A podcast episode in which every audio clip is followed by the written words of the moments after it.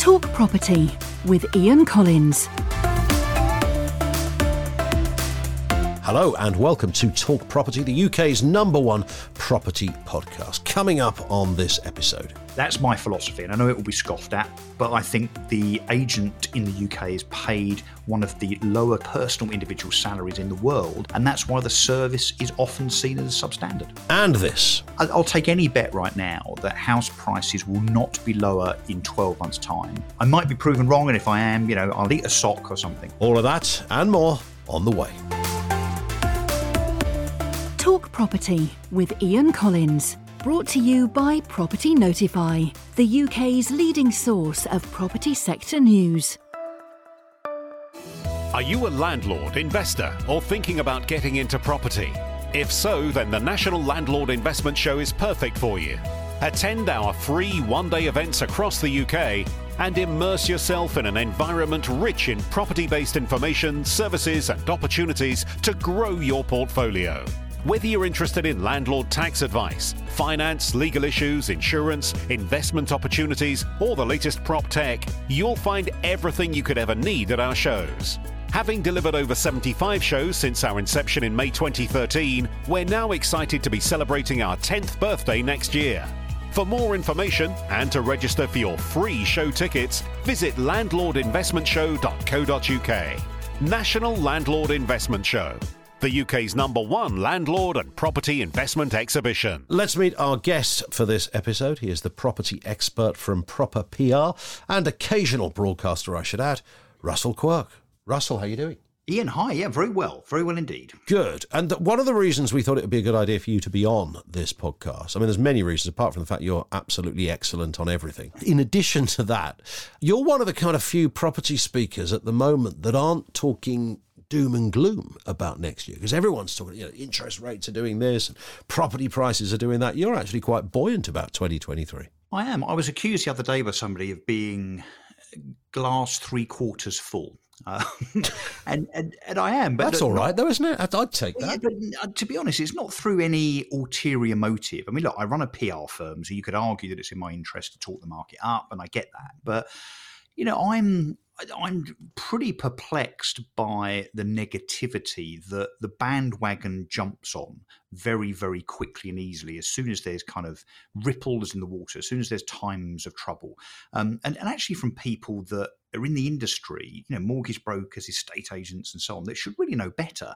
You know, look, you and I have rehearsed politics a few times on your show in the past, yeah. and, and I know that that's not this, this is not the time or the place to do that. But I do think there's a political element to it where there are some people, let's just say, that are on the other side of the political divide, let's say to the current government, and, and it's in their interest, they think, to kind of talk everything down at the moment on the basis that their politics might come to the rescue, if you see what I mean. And, and I just don't subscribe to that. I think it's dangerous. I think you can end up with a self fulfilling prophecy. And particularly with look, the media that we work in and that we love, I'm afraid they do have a tendency to sensationalize, yeah. believe it or not. Um, I, I, think that's true. And also, there's this thing called groupthink, isn't there, where you know one one person starts to say it and everyone else, you know, it's, it's contagious. It, it, takes on the same yeah. view, uh, and they haven't necessarily thought it through. They just have the same view.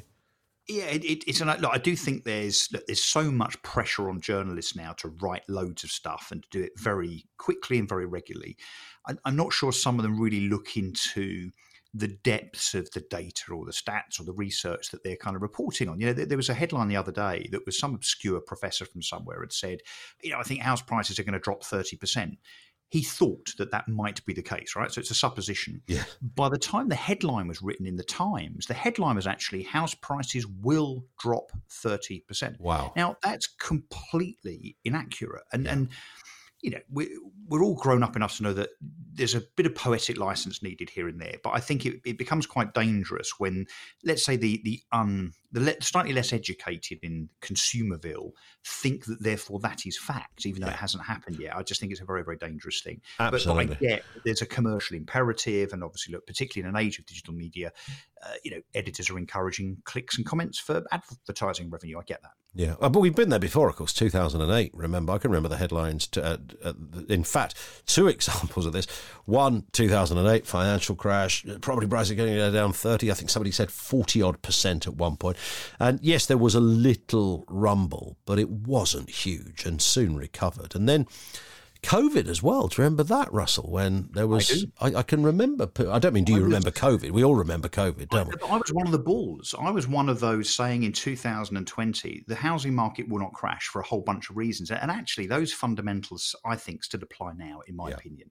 So I, I think you know, culturally, we are a nation of wannabe homeowners, and I don't think you can solve that. I don't think you, I don't think that stops or changes very easily. Yeah the the big spectre of interest rates, you know, we, we need to kind of understand, I think, that a three percent bank base rate, as it is, we're recording this, is obviously higher than it was six months ago, but it ain't 10%, and it certainly ain't the 15% that maybe you and I remember of the kind of early 90s. So I think there's a there's a context to cost of money. We also need to understand that fixed rate mortgages are not necessarily priced by way of the Bank of England rate. They're priced from a thing called gilt yields, you know, the the cost of government debt, and yep. that's dictated by confidence in in the government and the economy.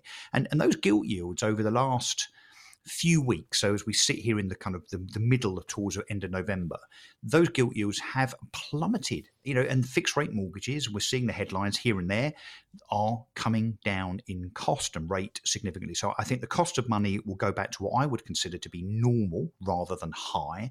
So for that reason, and because I think we'll probably see more government intervention, and because there's this ever ever present spectre of property shortage mm. as a mm. reason that house prices don't crash. You know, we've got yeah. people living longer, more single occupancy households now. So, all of those things in the mix mean that I don't think it's feasible. It's just not possible for house prices, therefore, to drop by 15 or 20% or even yeah. 10% because there's more demand than there is supply. Absolutely. No yeah, and, and that's just the the irredeemable reality of the situation, isn't it? The, the, demand is absolutely huge, the supply not so good. Therefore, you're just not going to see these dramatic drops, and nothing we've seen in those previous wobbles, if you can call them that, that some didn't even happen, hence the pandemic comment.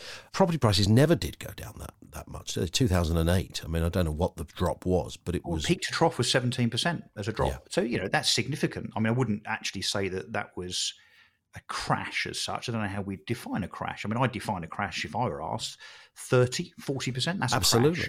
17% isn't, and that was in the depths of a financial crisis that threatened to melt down the world globally, you know, uh, economically. So but of course, it should, should also be said that. that it wasn't 70% everywhere, and it also wasn't forever. I mean, this recovered remarkably quickly, if you remember. Yeah, I, I, I'm, I am a bull, and I'm an unashamed optimist, but based on some – reality, some uh, you know, an experience as I've had in the market for nearly 30 years, where I just don't see this being a, a 1991. I don't see it being a 2008, 2009. I just yeah. don't. Um, I might be proven wrong, and if I am, you know, I'll eat, I'll eat a sock or something. Um, but, and, and look, you know, our friend Paul Champlina, I, have bet him in the past, you know, at the beginning of the pandemic, that house prices wouldn't drop. Uh, he dutifully paid up, and that money went off to our friends at Great Ormond Street Hospital. I, I'll take any bet right now that house prices will not be lower in 12 months' time compared to now. So, November 2023, house prices will not be lower on average than November 2020. Wow. So, that's interesting. And I, do I need to get a pair of socks ready for the uh, well, the on-air eating fest that may take place? we alluded a little bit there to governments. I'm a, a, kind of I'm sort of from the Reagan school of thought. You know, the most sinister words in the world. I'm from the government. I'm here to help. Is hmm. usually a good rule of thumb. When it comes to housing, um, I, I, think governments successively have been pretty hopeless at, at moving things in the right direction, invariably missing out great advice from the industry itself or allowing the markets to do its own thing, etc. But having said that, if you were the housing minister, Russell, what would you be hmm. doing right now? What would be the, the first port of call for Minister Quirk? there's a thought, isn't it? And well, I suppose the first thing is that I'd aim to be in the job more than a couple of weeks. I mean, we have had 14 housing ministers, I think, in the last 12 years, 14 in 12 years, which, you know, where consistency and, you know, regularity, a kind of consistency is required to make sure that you know, that housing minister can get their feet under the desk. They can start thinking about a strategy and then actually implement it and execute on it. I mean, you, you can't do that if you've been in the job for on average 10 months. So I, I think there has to be there has to be some kind of kind of yeah um, staying power I think applied to housing ministers. I think the housing minister also needs to sit in cabinet. So of course we often get the housing minister and the housing secretary mixed up. So the current housing secretary, but it could change very soon, is of course Michael Gove, and he also has the brief for communities and levelling up. But the housing minister, who sits there just tasked with all things housing, you would think, you would hope, yeah. doesn't sit at cabinet. And and for it to be one of the things that even the Conservative Party have said recently is one of the most important things on our list of priorities to ensure that we get re-elected. Well, they don't seem to follow that through in terms of actually walking the walk because housing ministers, as I say, don't sit at cabinet. So I think longevity is very very important um, and actually what i do in terms of policy i think because of that inconsistency and because housing is so political and it is used as this kind of political football so often we need either a housing czar that mm. sits there with a mandate which is guaranteed for at least five years with a budget and a bit of power, obviously, you know, checks and balances notwithstanding. And, and that housing czar then can do all of the things that need to be done around housing supply and Grenfell and homelessness and, you know, this thing that this hideous thing that's popped up over the last few weeks, of course, with uh, social housing standards and that, yeah. that poor youngster dying as a consequence of the conditions of his social home. Correct. So all, all, of that needs to be done. And and then the other thing that I would do is is stop relying on the top 10 house builders to build about 65 to 70% of all our homes. I mean, it's not quite what you'd call a monopoly, but to have 10 PLCs and effectively they're big shareholders yeah. governing the supply of new build homes in Britain cannot be right. And look, I say this, Ian, as as you know, a conservative, a capitalist, a guy that loves the free market and sure. will defend it to the hilt. But we, we are now held to ransom by those big 10. So I think what the government needs to do is set up something that is almost a competitor in terms of the public sector land that is freely available, hectares and hectares and hectares sure. of it. Identify it, decide where the demand dictates certain types and tenures of homes should go, and that body, without then having a commercial imperative, decides what is built, where it is built, and on that public land. Um, and at, at first, use taxpayer money for that, but as a business mentality, so something that's run as if it were private sector the profit then that is made, because it would actually be delivering a mixed tenure of resale homes, social housing, affordable homes, build to rent, and so on, the profit, the margin that that initiative, that policy would ultimately make, can then go back into that system. And actually, I think it would be self funding, it would be self sufficient in the future. But, but we'd end up with targeted housing, right volume, right place, right time. That is what I would do. Why are you not the housing minister, Russell? That's I mean, because I, I think I, you've I just bought yourself a job there. Well, yeah, I think for 80 grand a year, and inevitably I'd end up on the front page of the Mail, the Express, or the Sun within weeks, I suspect. Um, so, yeah, no, that that's 80 It was one incident in Skegness. It doesn't count, Russell, as a tabloid splash. let's not dig too much into the skeleton. Um, um, let's just go back to that that area of um, not so much urban myths, that, but stories that get out there and you can't put them back in the bottle. Landlords having a hard time. Um, I'm constantly seeing headlines on this. I've interviewed a lot of people talking about landlords are selling up, they can't make ends meet, there's new um, energy ratings are going to scupper them, the interest rate's going to scupper them, new rules and regulations, there's a hundred of those coming in. They can't make it work any longer, so there's an industrial scale legging it from the landlord market. True or false? It, it's largely false, really. And, you know, landlords, and I'm a great defender of landlords, look, we need them. Not only do we need them as entrepreneurs and you know those that pay into the exchequer and so on. We need them actually to fill the gap left by government where social housing is concerned. Sure. So they're, they're, a, they're a wonderful entity. Obviously, the the supposition from many, particularly government, is that landlords are all big corporates and they drive around in Bentleys and have got 17 holiday homes and so on. Obviously, the opposite is true. Most landlords actually own one to three properties and they're just ordinary people that have put their money away and want it to work for them. So I'm a big defender of them, but they don't half moan, Ian. They do moan. um, and, and, and, they, they and some would say they have every right to moan. You know, they've been recently bashed by having certain tax reliefs taken away. You know, Section 21, you know, uh, the, the, the so called uh, you know unjustified eviction kind of thing uh, is is about to kind of be laid at their door. They, they've they've got EPC regulations coming up where they're going to have to spend about ten thousand pounds of property to get their property EPC C rated ready. Mm. Um, so that they, they've they've had a burden thrown at them recently for sure. However, when we look at the commercials, the actual pounds, shillings, and pence of being a landlord, particularly if you've been a landlord for the last 10 or 20 years, sure. you own property now that has gone up in value by about 5% a year. You're getting increasing rents because the market demands that right now. So your yields are increasing. So you know, we, we shouldn't, I don't buy into the kind of lamenting of the landlord situation too much because I think commercially, they, through their own wisdom and through their own efforts and risk, have earned pretty well out of this asset class, i.e., buy to let property, compared to what they would have done if they put that money and that risk into other things. So when I ask for a show of hands, if I'm on a a landlord kind of related panel, you know, how many landlords are really selling up? You know, you out of 200 people, you generally only get about half a dozen put their hands up. Yeah. Insofar as those that are genuinely going to sell their portfolios and exit the market. So no, I, I don't buy that it is that bad. Yeah. And when you hear a story of someone who's got 300 properties and they're selling 25 of them, I don't think many tears are really shed in that department, are they? No, exactly. It, it's all right, you know, and I would say it will be, despite the woes of the landlord, so to speak, inverted commas, for the next 10, 15, 20 years. They'll still see capital appreciation. They'll still see a yield. Yeah. yeah, they're not quite in the brilliant position that they were maybe 10 years ago from a government policy perspective, but it ain't that bad. There's only one other group, I suppose, that raise people's suspicions and that their can I trust them radar kicks in other than landlords who, you know, as you correctly say, you know, they, they get a very bad rap and there's all the old kind of Rigsby stereotypes of landlords. Uh, but estate agents are the other group, aren't they? Why, why do you think that still is, bearing in mind these are people looking for your dream property?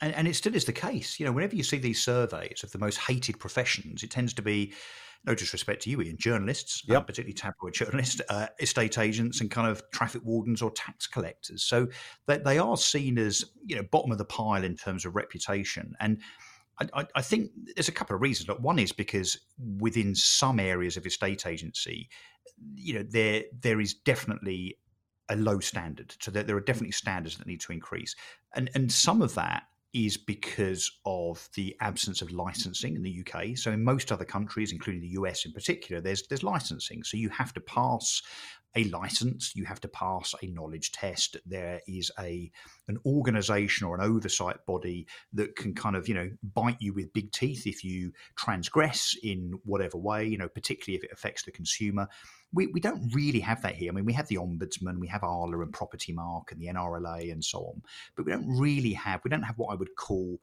uh, you know, proper regulatory oversight. And, and I think the agency industry needs that. And I think that would raise standards, particularly if there's a knowledge test that has to be passed by all agents and principals every three years, for instance.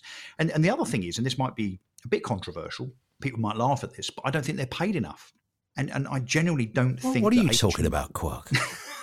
no, paid, I get. Like two point five percent for nothing. Just stick, well, a, look, stick a photo, stick a photo in the window. That's it, isn't it? Well, and, and this is the problem. People perceive that that's true of agents because with some agents it is. But a good agent, not only will he not get paid for six months until the deal goes through, so that, that's that's quite a job. You know, I'm, I'm not sure that there's many professions where you work for six months before getting the paycheck. Most agents are not charging two and a half percent. You know, the UK average is one and a quarter percent, and you know, it's a pretty torturous job. You know, lots of pressure for the agent, particularly yep. because of the way they get paid, demanding buyers, demanding sellers. The buyer, of course, that you have to deal with in the same way as the seller gets the service for free because the buyer doesn't pay. One in three transactions fall through. So you do all of that work and wait for your money but actually 33 or so percent of the time that deal simply falls through. You lose it all. You know you have to start again. Um, I, I, think when you compare the fees and the earnings of the individual estate agent in britain versus most european countries and canada australia the us as good examples fees are higher in those countries. Those agents and their businesses, the agencies, are better respected. And I don't think that's a coincidence because I think if you as an individual are earning more, you are more inclined to be better at the job, you provide a better service, you're more obligated to the client. So I don't know which needs to come first. You know, I, I can't imagine an agent standing in someone's lounge saying, "Hey, look, I'm going to be fantastic. You're going to be so impressed. Therefore, charge, you know, can I charge you three percent, please?" I think unfortunately it needs to be the other way around, which is agents have to prove how brilliant they are to then later on justify a higher fee. But but look, that's my philosophy, and I know it will be scoffed at. You have, that's fine. Um, but I think the agent in the UK is paid one of the lower commissions and therefore personal individual salaries in the world. And that's why the service is often seen as substandard. Why is, and you may or may not know the answer to this, why in the UK are they called estate agents and why in the States are you a realtor? I don't know, but they're, they're, what's amusing is there are one or two businesses that are now in the UK that derive from the US that are really trying to force that kind of um, real estate that, business. Well, yeah, that that kind of um, that language on the UK consumer, calling them you know real estate agents and realtors and brokers and so on, and and it's just not washing, right? Because yeah. what do they say about uh, the US and the UK? You know, we're kind of uh, separated by one common language, and, and, it's definitely true when it comes to the property sector. True. Um, yeah, I mean, estate agent. I mean, that's that's a very old term. You know, I mean, who, who, owns an estate? You know, apart from wealthy broadcasters like yourself. Well, obviously, yes, yes. You um, haven't been to the castle for a while, have you? Yeah. So I, I, it's probably not particularly accurate to say that the average three bed semi in Scunthorpe is, you know, yeah. part of some estate. Um, but but it's it can be confusing. So I think that we need to stick to the terminology that we know and understand. Really. Yeah, real estate doesn't really say much at all, does it? I mean, it, as distinct from unreal estate. What what is that? Yeah, I think, I mean, again, it's an American term. I think it's supposed to differentiate between the estate of a person and real estate, as in it's real because it's physical. It's uh, right, okay. So it's not your own personal, you know, you got a few quid in the bank. It's actually yeah. got it. That's the, I, I think. there it is. Yeah. Just a final point, because a lot of people were very excited when we said you were coming on. Um, I, I, know you've been ref- referred to previously as the Piers Morgan of the property industry. Uh, yeah. What? And I, I kind of get that. And I, and by the way, there, there, there's no pejorative there. That's a massive compliment. But why do you think that is? Is it justified? Yeah, look, I think it is a compliment. Look, he's one of the world's most famous broadcasters. So, um, look, you know, Piers has a certain reputation. As you know, you work with the guy. You know, yeah. Piers has a certain reputation for being outspoken and not afraid to speak his mind and to have an opinion. And, and I think over the years, for, for various reasons, but mainly because I do get very frustrated with the industry and its lack of innovation and progress. The fact that we don't charge enough, the fact that we're lambasted by the public in terms of service. Yeah. I'm I'm probably one of the few people that does speak their mind.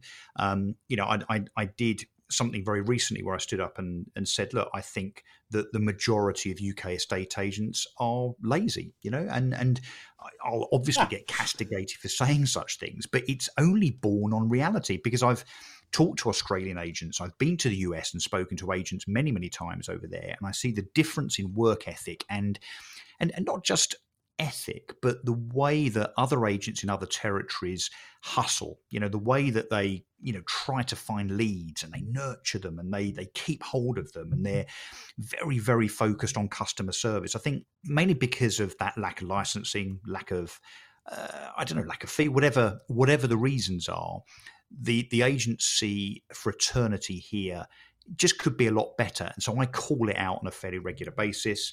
If I'm honest, Ian, do sometimes I have a little fun with things and kind of sensationalize a, a, a sentence or an opinion here and there. Yeah, of course I do, because yeah. it's it's quite funny. I, I, try to entertain as well as being opinionated. The, the other thing, which I definitely probably, I'm sure I have in common with Piers, is that, you know, I get trolled a lot in the property uh, forums, you know, Estate Agent Today and Property Industry Eye, and I don't care and and I'm sure I speak for yeah. Piers where you know he gets absolutely lambasted on yep. Twitter and Facebook and Instagram and wherever else. And um, I think some of us maybe thrive on it rather than it bothering us. So the more we get trolled, the stronger we get. Yeah. And that sounds like a good point to finish on. Just remind everybody where they can find your company, Proper PR, Russell. Yeah, so the website is properpr.co.uk. Uh, and if you want to have a go at me either on Twitter or LinkedIn, as some choose to do, uh, I'm very, very easy to find on both. So Twitter, I'm at Russell Quirk. Yeah, just uh, easy to find on LinkedIn. Good work. We'll speak soon, Russell.